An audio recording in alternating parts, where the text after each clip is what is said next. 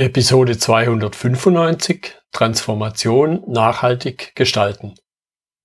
Kaizen to go. Herzlich willkommen zu dem Podcast für Lean-Interessierte, die in ihren Organisationen die kontinuierliche Verbesserung der Geschäftsprozesse und Abläufe anstreben, um Nutzen zu steigern, Ressourcenverbrauch zu reduzieren und damit Freiräume für echte Wertschöpfung zu schaffen, für mehr Erfolg durch Kunden- und Mitarbeiterzufriedenheit, höhere Produktivität durch mehr Effektivität und Effizienz an den Maschinen, im Außendienst, in den Büros bis zur Chefetage. Heute habe ich Erdal Ahlatçı bei mir im Podcastgespräch. Er ist Gründer eines Softwareunternehmens und Experte im Bereich Agilität. Hallo Erdal. Hallo Götz. Danke für die Einladung. Ja, schön, dass du dabei bist. Ich habe schon ein kurzes Stichwort zu dir gesagt, aber stell dich gerne nochmal in zwei, drei, vier Sätzen den Zuhörern vor. Und im Grunde bist du, glaube ich, ein Stück weit ja auch Teil, ganz zentraler Teil unserer Episode und der Geschichte dahinter. Ja, ja also ich bin, gerade habe ich, bin ich Geschäftsführer und Gründer von A J L O S. Davor war ich Mitgründer von einer anderen Firma. Ich habe äh, relativ spät angefangen zu studieren, mit dreißig. Davor habe ich verschiedene Berufe gemacht. Das heißt, ich kenne Arbeit in jeglicher Form. Dann äh, nach dem Studium, also ich habe Informatik studiert, war ich Softwareentwickler, Projektmanager, Produktmanager, Leiter I T, C T O, C O O, C E O, also mehrere Rollen besetzt. Und äh, ja, ich mag äh, den Tech-Bereich und äh, Agilität kam ich durch äh, Scrum äh, als Softwareentwickler. Und seitdem bin ich begeistert und äh, es ist, also Scrum ist eine Methode, alle äh, möglichen Methoden von Agilität begeistert mich und habe auch sehr viele Erfahrungen ges- sammeln können in den letzten fünfzehn mhm. Jahren. Ja, ja. Ja, jetzt haben wir heute ja, und ich glaube, der Titel drückt schon aus, das Thema Transformation. Ist nicht die erste Episode über das Thema, aber das, was ich bei dir rausgehört habe, wo ich dich kennengelernt habe, ist eben eine spannende Geschichte, was im Grunde unsere ganze Unterhaltung jetzt heute prägen wird. Vielleicht zum Einstieg, wir haben ja heute das Thema Transformation und eben, wie gestalte ich sie nachhaltig? Und da, glaube ich, ist eben ganz wichtig, deine persönliche Erfahrung mit Transformationen, mit einer bestimmten Transformation ein bisschen zu beschreiben, damit die, die Zuhörer auch wissen, über was wir uns denn unterhalten. Also was war der Ausgangspunkt? Und so ein paar Stichworte zum Verlauf dieser, ja, ich nenne es mal Transformationsgeschichte. Ja, also die, also ich habe ja mit Scrum schon Erfahrung gemacht gehabt als äh, Entwickler und äh, in der neuen Firma hatten wir zwei Entwicklerteams und äh, es ist schnell gewachsen. Es war praktisch ursprünglich mit einem Entwickler angefangen, also äh, das war ich selbst. Dann äh, haben wir weitere Entwickler eingestellt, dann haben wir zwei Teams. Das Problem war natürlich auch äh, die Kommunikation mit Nicht-Entwickler-Teams, mit Projektmanagern und das war weit weg von Scrum. Und äh, wir hatten eine Schulung so klassisch angefangen. Ich kannte schon Scrum, für die anderen haben wir einen externen Trainer geholt. Zwei Tage, lief alles gut, alle waren begeistert und dann haben wir gesagt, okay, wir arbeiten ab jetzt nach Scrum. Das Problem war aber, wenn, also das bringt nichts, wenn einzelne isolierte Teams nach Scrum arbeiten, weil das ist ja die Abhängigkeit zu anderen Teams. Und es hat mhm. halt immer gekracht. Um äh, Werbung für Scrum zu machen, haben wir ein Review Day organisiert. Das heißt, so Ende des äh, so ein Sprints gibt es ein Review. Wir haben das fast als Review Day genannt und haben alle anderen eingeladen außerhalb der I T, die praktisch zu dem Review Day kommen. Wir haben so Plakate aufgehangen, Werbung gemacht, als wäre so eine Party wie so ein Kino aufgebaut. Dann haben die Entwickler präsentiert, die Ergebnisse, was sie erzählt haben und äh, alle waren begeistert. Also eigentlich äh, erwartet man ja von Softwareentwicklern nicht, dass sie gut präsentieren können. Das ist ja so mhm. mehr Marketing. Und äh, wir hatten auch viel Spaß, weil es war auch das Schöne, dass alle, alle präsentiert haben, auch schüchterne Systemadmins. Unsere ganzen Vorteile von den anderen waren weg und alle waren dann so, was ist mit euch los? Also warum seid ihr so gut drauf? Ihr habt Spaß und wie kann das dann sein? Und das war dann praktisch so, eine, so ein Auftakt, wo die anderen, äh, auch andere Bereiche gesagt haben, wir wollen auch agil arbeiten. So hat das Ding angefangen. Dann haben wir auch einen weiteren externen äh, Trainer eingeladen, also zu uns geholt. Dann haben wir so ein Transition-Team gehabt, praktisch ein Team, was für die agile Transformation zuständig war. Und wir haben auch dort agil gearbeitet, also mit äh, Sprint zehn, Review, Retros, und dann haben wir praktisch Stück für Stück alle Bereiche erstmal äh, agil, zur Agilität informiert, trainiert und äh, Boards aufgebaut. Dann haben wir praktisch eine Company Board gehabt, dann haben wir Quartalsplanning eingeführt, dann haben wir Joint Reviews eingeführt, das heißt praktisch Ende des Sprints haben zuerst erstmal nur die Entwickler präsentiert, alle anderen Marketing, Sales, Buchhaltung waren als Gäste eingeladen. Der zweite Teil war nicht I T-Teams, die präsentiert haben, die anderen waren auch eingeladen. Später haben wir das aufgehoben und gesagt, das ist ein Joint Review, wir waren ca. hundert Personen, eine Stunde, jeder, der präsentieren möchte, also es war auch kein Zwang, uns wird sowieso das präsentiert, was live ist, wurde präsentiert, das war dann praktisch so ein Highlight, das war alle zwei Wochen, war so ein, so ein, einmal so ein Sync und dann wurde präsentiert und danach gab es dann äh, Leadership äh, Planning, weil das Leadership hat auch agil gearbeitet, wir hatten auch unseren Sprint und wir haben das auch visualisiert, wir hatten so ein eigenes Framework entwickelt, also wir haben, ich habe zuerst Safe angeguckt, Less, Spotify, aber ich habe gemerkt, das muss was Eigenes sein, was zu uns passt. Und zwar im Endeffekt mhm. äh, Scale Scrum, also wir haben praktisch von Scrum angefangen, geguckt, was macht Scrum Sinn bei Marketing, was kann man weglassen, haben wir praktisch das visualisiert an die Wand gehangen, eine Versionsnummer äh, draufgeschrieben, weil die Organisation ändert sich ja und so nach sechs Jahren hatten wir Version sechs Punkt drei Punkt eins und jede mhm. Änderung war drin, das heißt, äh, die Organisation war irgendwann mal auch äh, so durchgetaktet mit Sprints und Agilität, dass wir wirklich als, als, als Geschäftsführer hatte ich extrem wenig Verwaltungsarbeit. Die Teams waren alle selbst organisiert. Auch Leadership haben wir natürlich geändert. Wir haben viele Hierarchien abgebaut. Wir haben äh, Leadership so definiert, dass äh, praktisch das, die, die klassische Führungsaufgaben von einem Abteilungsleiter, das ist immer, derjenige muss entscheiden, was gemacht wird, wie was gemacht wird, mit welchen Methoden. Das haben wir runtergebrochen, dass die Product Owner entscheiden, was gemacht wird, das Team entscheidet, wie irgendwas umgesetzt wird, der Scrum Master, Agile Coach ist für die Prozesse zuständig und die klassische Führungskraft, wenn es nur eine gab, war für Strategie und andere Sachen zuständig. So haben wir praktisch mhm. alle auch entlastet, also diese klassische Führung, also diese Angst von vielen, wenn so eine Transformation ist, dass alle denken, jetzt wird Hierarchie abgebaut, ich werde gekündigt. Das gab es bei uns nicht. Klar gab es auch Leute, die am Anfang Widerstand hatten, aber es lag hauptsächlich daran, dass sie nicht viel wussten und das war natürlich sehr wichtig, also mhm. Transparenz, dass sie keine Angst haben. Mhm. Okay, also im Grunde höre ich auf jeden Fall raus, es ist im Grunde wie im Bilderbuch, soweit das, was du jetzt gerade beschrieben hast. Ja, und absolut. Trotzdem, und Ja, und trotzdem würden wir ja jetzt nicht drüber sprechen, wenn dann irgendwas passiert wäre, woraus man ja was lernen kann. Jetzt aus einer reinen Bilderbuchgeschichte gibt es viele. Ich glaube, man kann eben aus Dingen mehr lernen, wenn mal was nicht funktioniert hat. Das heißt jetzt äh, die Frage ganz einfach, wie ging es weiter? Eben, was ist dann passiert?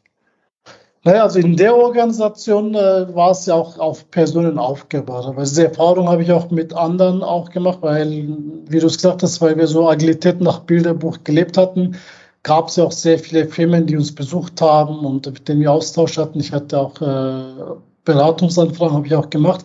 Was mir aufgefallen ist, in der Organisation, auch in anderen Organisationen, es ist immer auf bestimmte Personen aufgebaut. Das heißt, in dem Fall war ich der Treiber, wir hatten noch einen Agile Coach, äh, aus der Firma auch ausgebildet, also keinen externen eingestellt, weil das waren wirklich auch gute Führungskräfte, die auch bestimmte Rollen übernehmen haben.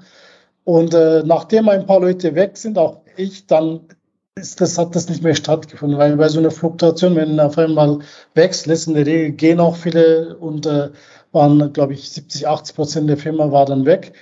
Und äh, mhm. in der Regel passiert immer das Gleiche, aber ich finde, Firmen, diese Erfahrung habe ich oft gemacht, dass dann praktisch alles, das ganze Wissen weg ist und dann kommen neue Leute, die, auch wenn sie agile Erfahrung haben, kennen das Unternehmen nicht, diese ganzen Artefakte werden nicht mehr stattfinden, diese Kultur ist weg und vor allem die ganzen Rahmenbedingungen. Wir hatten ja praktisch ein, ein agiles Framework, wir hatten nicht mehr dieses äh, Organigramm so klassisch gleich aufgebaut und äh, vieles ist dann weggebrochen. Und da ist mir auch aufgefallen, so eine nachhaltige Transformation kann nicht auf Personen aufgebaut werden, weil die Personen mhm. verlassen auch das Unternehmen. Gerade im I T-Bereich ist ja Durchschnitt in Berlin unter zwei Jahren. Das heißt, ein Entwickler bleibt nicht mal zwei Jahre in einem Unternehmen. Und auch bei ja. den Agile Coaches ist es oft so. Deswegen ist das, habe ich festgestellt, dass eine nachhaltige Transformation, also wenn die Organisation sich ändert, tatsächlich auch diese Visualisierung digital sein muss, auch diese K P Is, die dann einfach vorhanden sein muss, dass praktisch auch andere, die reinkommen, auch so dieses Umfeld haben. Also ich vergleiche das so wie so ein Fußballspiel. Also kann die gesamte Mannschaft kann sich austauschen, aber die Spielregeln sind klar. Es gibt ein Feld, es gibt bestimmte Maße, es gibt ganz klare Regeln, die dort stattfinden. Dann kann ich auch sehr schnell sehen, ob jemand auch gut Fußball spielen kann. Aber wenn jedes Mal das gesamte mhm. der Rahmen weg ist und äh, nochmal angefangen wird über Fußball zu reden, wie Fußball gespielt wird, das ist natürlich sehr schwierig. Und das ist tatsächlich passiert das auch bei Agilität. Dann okay. nochmal ja. Coaches geholt, nochmal von vorne angefangen. Das ist so meine Erfahrung, was ich gemacht habe. Ja, das ist eine schöne Metapher. Im, im Grunde, wenn man es auf Fußball übertragen würde, wird das Spiel neu erfunden. Genau. Also Fußball an sich. Und dann braucht man sich ja nicht wundern, wenn dann vielleicht aus dem Fußballspielen Handballspielen oder Völkerball oder sonst irgendwas. Und vielleicht genau. ist ja irgendwann mal gar kein Ball mehr dabei. Ja, vor allem, man, man könnte auch nicht erkennen, ob jemand auch gut Fußball spielen kann, weil mhm. ich meine, ich habe ja selber Fußball gespielt, in so einem kleinen Hinterhof spielt man anders als auf so einem großen Feld. Und äh, wichtig ist ja auch so ein, also auch, dass der Rahmen so ist, dass man auch erkennen kann, unabhängig davon, äh, wie der Platz ist, ob jemand wirklich Fußball spielen kann. Dafür müssen halt die Rahmenbedingungen ja. schon gesetzt sein und auch, auch stabil sein. Ja, ja. Gut, du hast mehrfach betont, es, ja, ich interpretiere es jetzt mal oder drücke es mit meinen Worten aus, es an Personen festzumachen, ist eine große Gefahr, habe ich rausgehört. Ja. Die Frage ist natürlich dann, und du hast andeutungsweise schon gesagt, ich möchte es nur ein bisschen vertiefen, weil ich glaube, das ist das, was den Zuhörern das meiste bringt. Ohne Menschen geht es ja trotzdem nicht. Das heißt, wie, wie vermeide ich diese, ja, vielleicht immer latente Gefahr, dass es halt doch Personen sind? Wie bringe ich denen ja vielleicht sogar bei, dass sie das Bestreben haben, sich überflüssig zu machen, ohne sich wirklich überflüssig zu machen. Vielleicht wollen sie ja die Firma trotzdem nicht verlassen, in Anführungszeichen. Vielleicht fällt es ihnen ja dort, auch wenn sie nicht so diese Schlüsselpersonen sind. Hm. Nee, ich gebe mal wieder ein Beispiel mit anderen Bereichen. Also nicht eigentlich zum Beispiel mhm. Vertrieb in Unternehmen. Also ich meine, Vertrieb gibt es ja schon immer, seitdem es Firmen gibt. Und es gab ja auch, früher wurde auch ohne Software gearbeitet, ohne Digitalisierung. Da gab es auch den Vertriebsleiter, der hat die, das Team motiviert und irgendwie lief es. Aber wenn dann skaliert worden ist, dann hat das nicht mehr funktioniert. Inzwischen gibt es C R M-Tools, das heißt HubSpot, Salesforce und so weiter. Das heißt, auch wenn mhm. bestimmte Leute gehen und neue Leute anfangen an, dann sehe ich, wo sind meine Leads, wie werden Leads qualifiziert, wie findet Vertrieb statt. So, das heißt, ich kann mich halt, also jedes Unternehmen ist auch anders, das Produkt ist, aber ich habe halt alles schon auch so äh, da, ich kann es ja trotzdem ändern. Und das ist halt auch, was man machen kann, auch bei Agilität, muss äh, zwangsläufig, muss sich einfach die Organisationsstruktur ändern. Agilität ist nicht nur so, ein, wie ein Team arbeitet, sondern das ist ja ein ganz anderes Denken und Handeln im gesamten Unternehmen. So, der erste Schritt wäre schon mal, die Organisation anders zu visualisieren, um sichtbar zu machen. Und es muss natürlich digital sein. Wir hatten das damals auch an die Wand gehangen. Hat irgendwie funktioniert. Wie gesagt, auf Person, aber das kann man halt nicht so ändern und das ist auch nicht äh, nachhaltig. Damit fängt das schon mal an, damit auch später auch die Änderungen stattfinden können und neue Leute sofort sehen können, wie ist jetzt die agile Organisation aufgebaut. Also wie kommuniziert äh, Produktteam mit den Entwicklern? Gibt es in jedem Team einen Product Owner oder ist das Produktteam zusammen und die senden einen Product Owner? Also gibt es Produktmanager oder gibt es nur Product Owner? Das sind erstmal so die Rahmenbedingungen, die dargestellt werden müssen und auch sichtbar ist, welche Teams machen was von Agilität. Also zum Beispiel, es macht keinen äh, Sinn, dass äh, ein Marketing-Team äh, Komplexität schätzt mit äh, so einem äh, Sprint-Poker. Das macht ja gar mhm. keinen Sinn, weil die haben ja keine komplexen Aufgaben, sondern viele Aufgaben, da macht, kann man mehr Sinn. Bei, äh, also, oder gibt es ein Delegation Board und so weiter. Und das kann man alles visualisieren, da zei- zeigen. Und auch so, ich nenne das auch so, entweder Scrum-Checklist oder Agile-Checklist, auch sichtbar zu machen, in welchem Team gibt es diese Artefakte. Also das muss nicht unbedingt sein.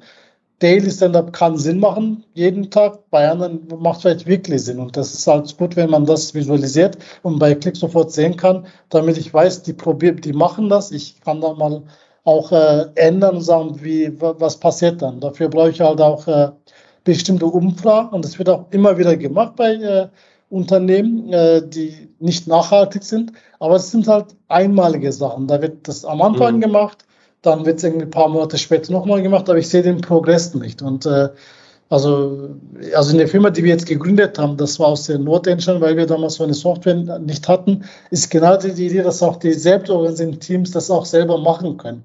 Dass sie Dashboards haben und auch alles sehen können. Also wir hatten in der letzten Firma eine, alles auf, an der Wand gehabt, Jahresplanung zum Beispiel. Das ist sehr, sehr wichtig. Es gibt O K Rs, sehr komplizierte Sachen.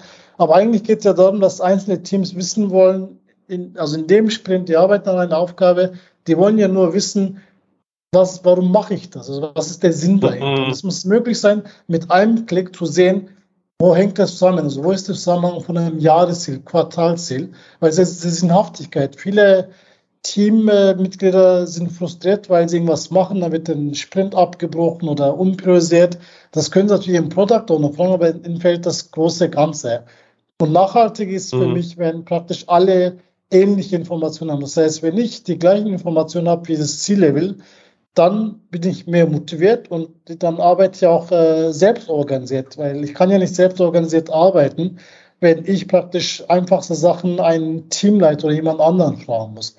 Also das ist so sehr ja. wichtig, dass halt eben nicht auf Personen aufgebaut ist, weil wenn jetzt neue Personen reinkommen, die haben das als, als alles digital und in der Software, dann sehen sie, wie diese Organisation aufgebaut, wie sind die Jahresziele, wie sind die praktisch agile Artefakte, dann bestimmte Umfragen wie psychologische Sicherheit in dem Team, wie sieht das aus, und ich kann einfach da mit einsteigen und weiter die Organisation ändern.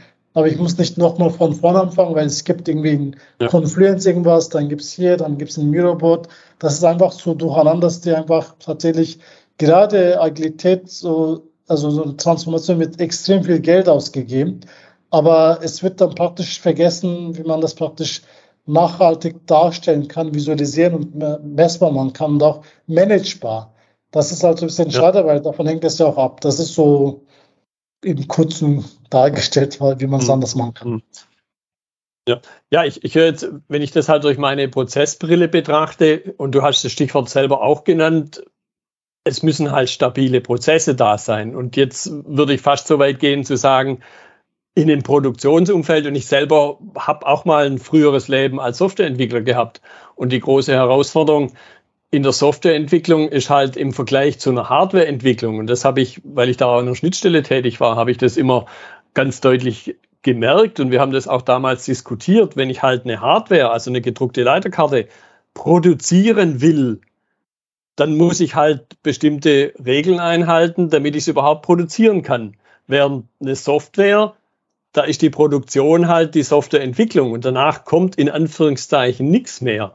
Und deshalb, das haben wir damals, und das ist jetzt schon, schon zwanzig plus Jahre her, das haben wir damals so in der Reflexion, das war noch weit vor agil, ist uns das klar geworden, ja, deshalb tut man sich in der Softwareentwicklung so schwer. Und das habe ich jetzt bei dir nochmal ganz deutlich rausgehört, wie wichtig diese stabilen Prozesse sind, eben jetzt im Scrum-agilen Umfeld, was ja auch ein Ja, ein Framework, ein Prozess-Framework letztendlich darstellt. Kann man das so ausdrücken, oder? Ja, kann man ausdrücken, ja.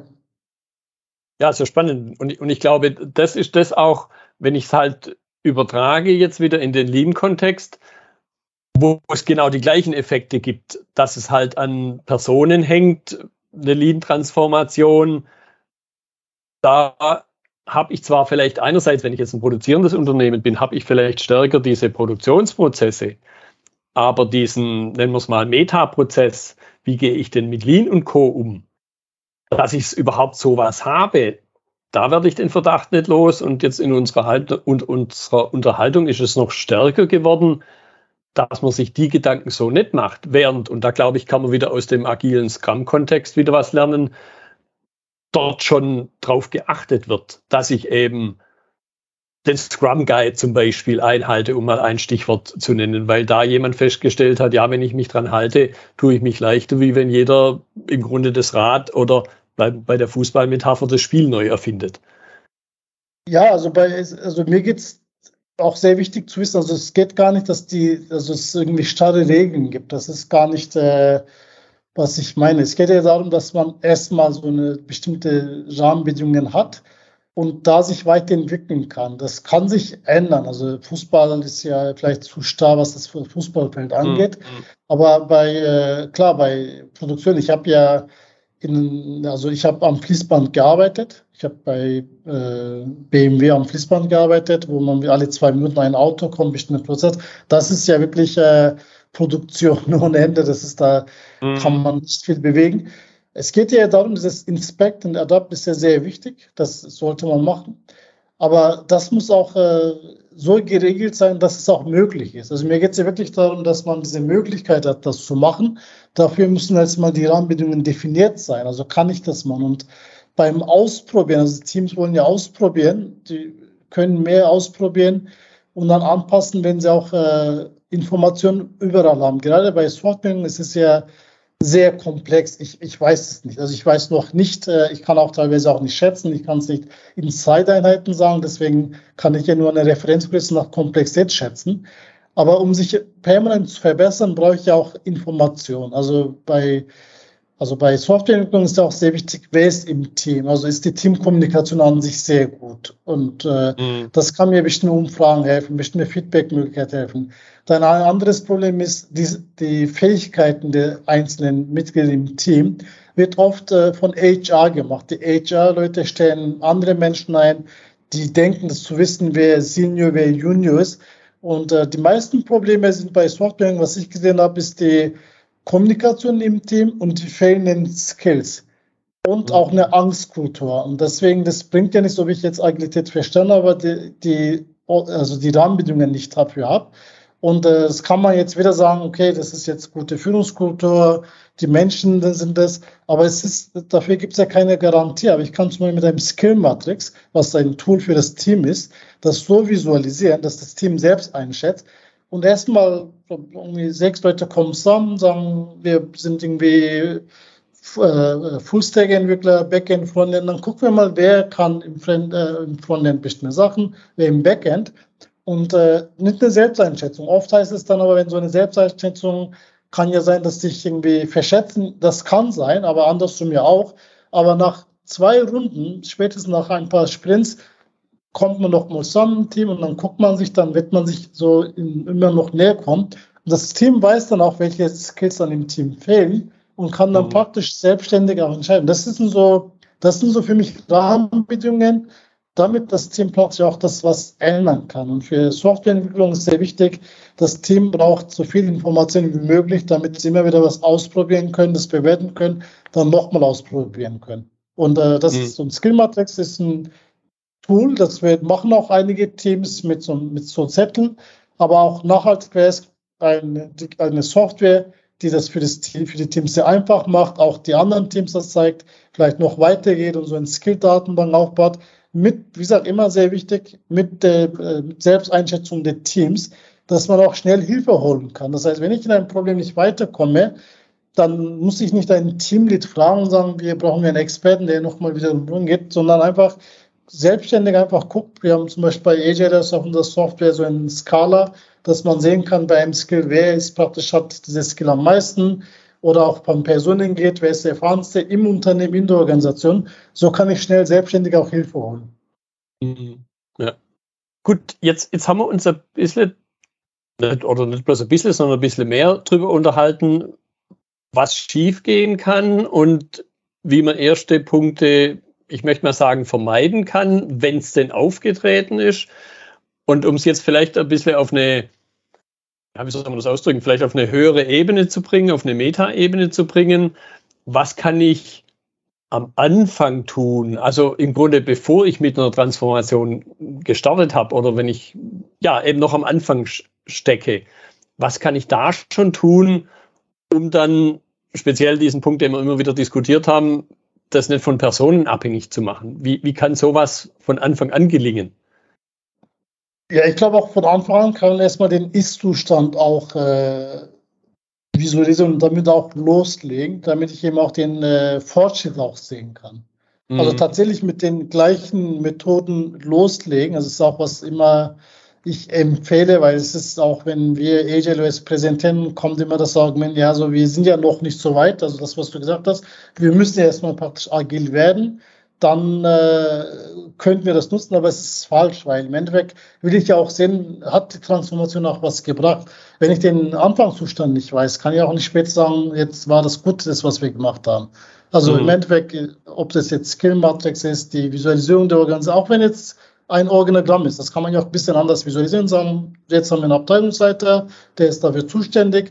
Das heißt, ich mache dann einen Schritt, also es ist auch so Inspect and Adapt, auch die Transformation auch so, so vorzugehen.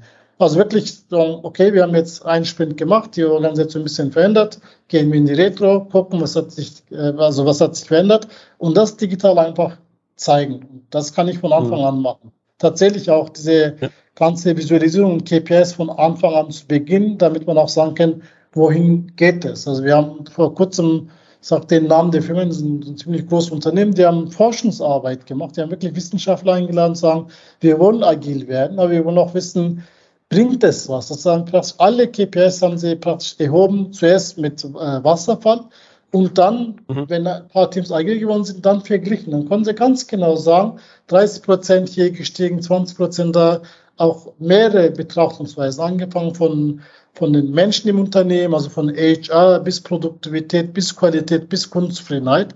Weil das ist auch so immer, es ist immer leicht gesagt, dass man sagt, ja, wenn wir agil sind, wird alles besser.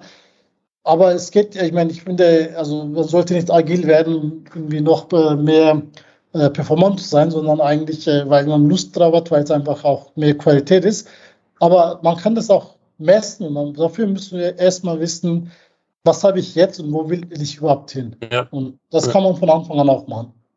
Ja, ja jetzt, jetzt finde ich spannend, du hast in, de, in deinen letzten Sätzen den, den Begriff im Grunde Zustand verwendet. Also ich bin agil als Unternehmen, das würde ich eben als eine Zustandsbeschreibung betrachten. Und ich entsinne mich an eine Situation, das ist schon ein paar Jahre her, hatten wir einen Lean-Stammtisch hier in Stuttgart. Und da haben wir über die Frage diskutiert, wann ist ein Unternehmen lean? Also im Sinne eines Zustands. Wann bin ich denn ja angekommen vielleicht? Und wir sind dann sehr schnell zu dem Punkt gekommen, wo wir gesagt haben, wenn ich glaube, ich bin's lean, dann habe ich im Grunde schon verloren, weil dann jede Veränderung zum Stillstand kommt. Ich bin's ja, ich bin ja irgendwo angekommen. Und jetzt da die Frage an, an dich als jemand, der im agilen Umfeld sehr, sehr zu Hause ist. Gibt es im agilen Kontext auch sowas, dass man im Grunde vorsichtig sein muss? Ich drücke es mal auch wieder ein bisschen vorsichtig aus, zu sagen, ich bin, oder geht es nicht auch nicht zu unterschätzend wichtig darum, ich werde? Ja, also so ein Zustand von Agilität, dass man sagen, wir sind agil, würde ich sagen, also gibt es nicht so. Also, also man könnte sagen, wir sind agil, kann ich sagen, äh, wenn ich äh, beweisen kann, zeigen kann, dass ich auf eine Veränderung reagieren kann. Also mhm. äh, proaktiv, also reaktiv oder proaktiv. Und die Veränderung zu meinem Vorteil machen kann, dann bin ich agil. Aber es kann sich ja auch ändern. Das heißt, es ist ja ein, ein, ein permanenter Zustand. Wie ich am Anfang gesagt hatte, wir hatten unser Framework äh, Versionsnummern gegeben, weil die Organisation wird nie aufhören, sich zu verändern. Und die Veränderung ist ja jeden Tag. Deswegen kann ich nicht sagen, wenn ich heute agil reagiert habe und gesagt, wow, da haben wir es jetzt gut gemacht, dann kann sich ja später was ändern. Es geht ja nur darum, ist man in, ist das die Organisation, die Teams in der Lage, so auf so eine Reaktion, auf so eine Veränderung zu reagieren und diese Veränderung zu ihrem Vorteil zu machen. Das ist ja diese permanente Frage. Und äh, auch äh, kann ich praktisch iterativ ein Problem lösen. Und äh, diese ganze K P Is geht ja nicht darum, dass man einen Zustand dann erreicht und dann sagt, endlich ist es soweit. Es geht ja darum, dass man praktisch so wie so ein, Flug, so ein Flugzeug auch Cockpits hat, dass ich weiß, wohin ich fliege. Also es gibt natürlich ein, ein Ziel, ist klar, aber der Weg kann sich da ändern, aber es ist kein Ziel, wo ich irgendwie ankomme. Agilität ist auch kein Ziel. Ich habe meine Ziele, die ich mit Agilität besser erreichen möchte. Aber es geht ja wirklich darum, irgendwie so kontinuierliche Verbessern. Also ich möchte sehen, es gibt immer Retros und die Idee von Retros ist ja, sich einfach eine sehr lernende Organisation zu werden. Aber ich mhm. möchte sehen, ist das das auch so? Das heißt, wir haben jetzt, ich kenne das aus Erfahrung, es wird äh, Retro, es ist ein super Retro, die Atmosphäre ist sehr gut, es werden Actions definiert, was zu machen ist, muss besser werden. Und dann würde ich mich interessieren und sagen, okay, wir haben das jetzt ein Jahr, zwei Jahre gemacht, sind wir dann besser geworden? Besser geworden meine ich, sind wir jetzt in der Lage, dass wir das immer, was wir immer gesagt haben, das können wir besser machen, haben wir uns das vorgenommen und haben wir es auch geschafft? Weil das, weiß, weil das ist ja, es geht ja darum, dass auch äh, die Organisation sich verbessert mit der Zeit.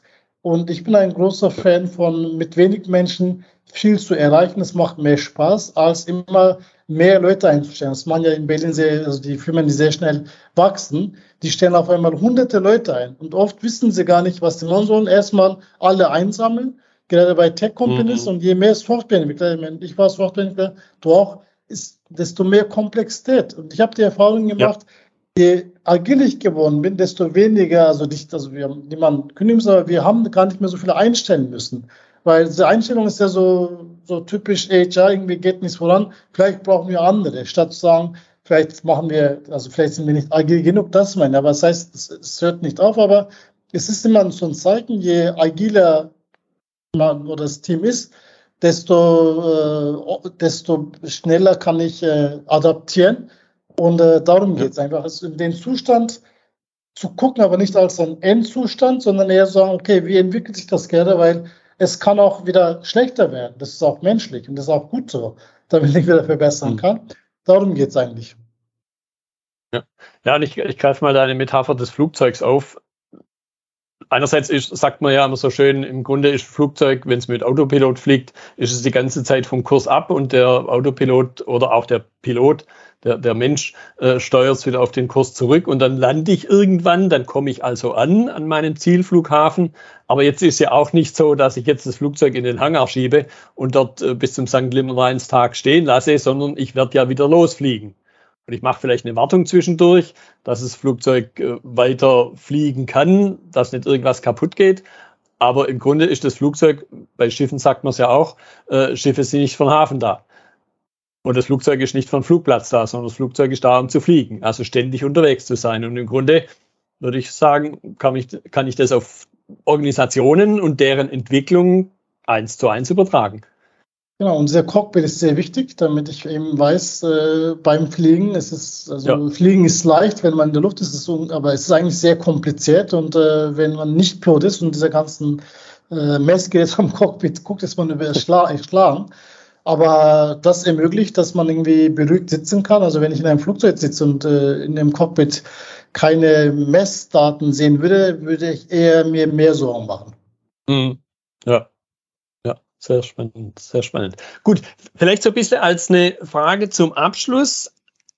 Was, wenn jetzt jemand vielleicht von den Zuhörern in irgendeiner Form von Transformation drinsteckt und merkt vielleicht, hat vielleicht jetzt in unserer Unterhaltung die ersten Warnzeichen für ihn selber rausgehört. Was kann ich jetzt tun, wenn ich merke, hm, irgendwas läuft schief? Was, was wäre so dein, dein Tipp zum Abschluss an jemand, der in so einer Situation steckt und damit nicht zufrieden ist? Was kann er tun? Also immer das große Ganze sehen. Also ich merke das immer, wenn ich irgendwie im Unternehmen bin und die sagen, wir sind agil, also wie du gesagt hast, so ja, wir arbeiten agil, dann sage ich, zeig doch mal. Dann zeigen sie oft halt so diese Boards mit bunten Zetteln oder sowas und äh, wenn es so ein bisschen chaotisch, dann heißt immer, ja, wir sind in der Transformationsphase, das ist so eine Baustelle immer. Also ich würde wirklich auch wieder, ich wiederhole mich gerne, erstmal mhm. visualisieren, damit ich weiß, äh, wie kann das sein, weil ich sage, es gibt nicht, also es ist wirklich äh, schlimm für jemanden, der diese Transformation verantwortet, irgendwie festzustellen, wo das, wo das hakt, wenn ich das große Ganze nicht sehe. Ich würde mhm. sofort anfangen zu visualisieren, ein paar Experten fragen, gerne auch zu A J L O S kommen, kann man auch mal gucken, weil ich brauche ein Tool dafür. Also das, die gleiche Frage wäre, wenn ich merke, unser Vertrieb läuft nicht. Das ist ja sehr klassisch. Der Chef sagt, wie kann das sein? Unser Verkaufszahlen gehen runter. Wie guckt man das? Indem man einfach Zahlen nimmt, guckt, wie viele Leads, warum haben wir die Kunden verloren? Also Daten, Daten, Daten. Auch bei Agilität. Mhm. Also agile Transformation. Also immer wieder zu behaupten, das ist ja ein Mindset. Und das Fehler am Mindset finde ich schlimm, weil das wird ja so, ja, so, so Art äh, Menschen werden so denunziert, als hätten sie nicht die richtige Gesinnung. Das ist, finde ich, fatal, weil ich glaube, jeder Mensch ist in der Lage, agil zu arbeiten. Das hängt, äh, das ist die Aufgabe ist von dem Unternehmen, dafür zu sorgen. Und äh, das kann man visualisieren und messen, also wo man gerade steht. Und das würde ich empfehlen. Tatsächlich faktenbasierte Entscheidungen treffen, wirklich die Fakten zu ermitteln, woran das hängt. Ja, sehr spannend. Im Grunde in jedem Satz auf die eine oder andere Art und Weise habe ich äh, bei dir Dinge rausgehört, die ja man eben eins zu eins auf Lean und alles, was dazugehört, übertragen kann. Deshalb, Erdal, ich danke dir für deine Zeit. Ich fand es eine spannende Unterhaltung mit jemand in Anführungszeichen von der anderen Seite, aus einem ganz anderen Kontext. Und ich bin mir ziemlich sicher, dass der ein oder andere Lean-Zuhörer da viele Inspirationen bekommen hat, die er auf sein eigenes Umfeld übertragen kann. Deshalb nochmal vielen Dank für deine Zeit. Ja, danke auch. Und ich bin auch äh, immer mehr neugierig auf Lean-Welt. Ich glaube, ich werde mich auch jetzt damit mehr beschäftigen. Das war die heutige Episode im Gespräch mit Erdal Ahlatçı zum Thema Transformation nachhaltig gestalten. Notizen und Links zur Episode finden Sie auf meiner Website unter dem Stichwort zweihundertfünfundneunzig. Wenn Ihnen die Folge gefallen hat, freue ich mich über Ihre Bewertung bei iTunes. Sie geben damit auch anderen Lean-Interessierten die Chance, den Podcast zu entdecken. Ich bin Götz Müller und das war Kaizen to go. Vielen Dank fürs Zuhören und Ihr Interesse. Ich wünsche Ihnen eine gute Zeit bis zur nächsten Episode. Und denken Sie immer daran, bei allem, was Sie tun oder lassen, das Leben ist viel zu kurz, um es mit Verschwendung zu verbringen.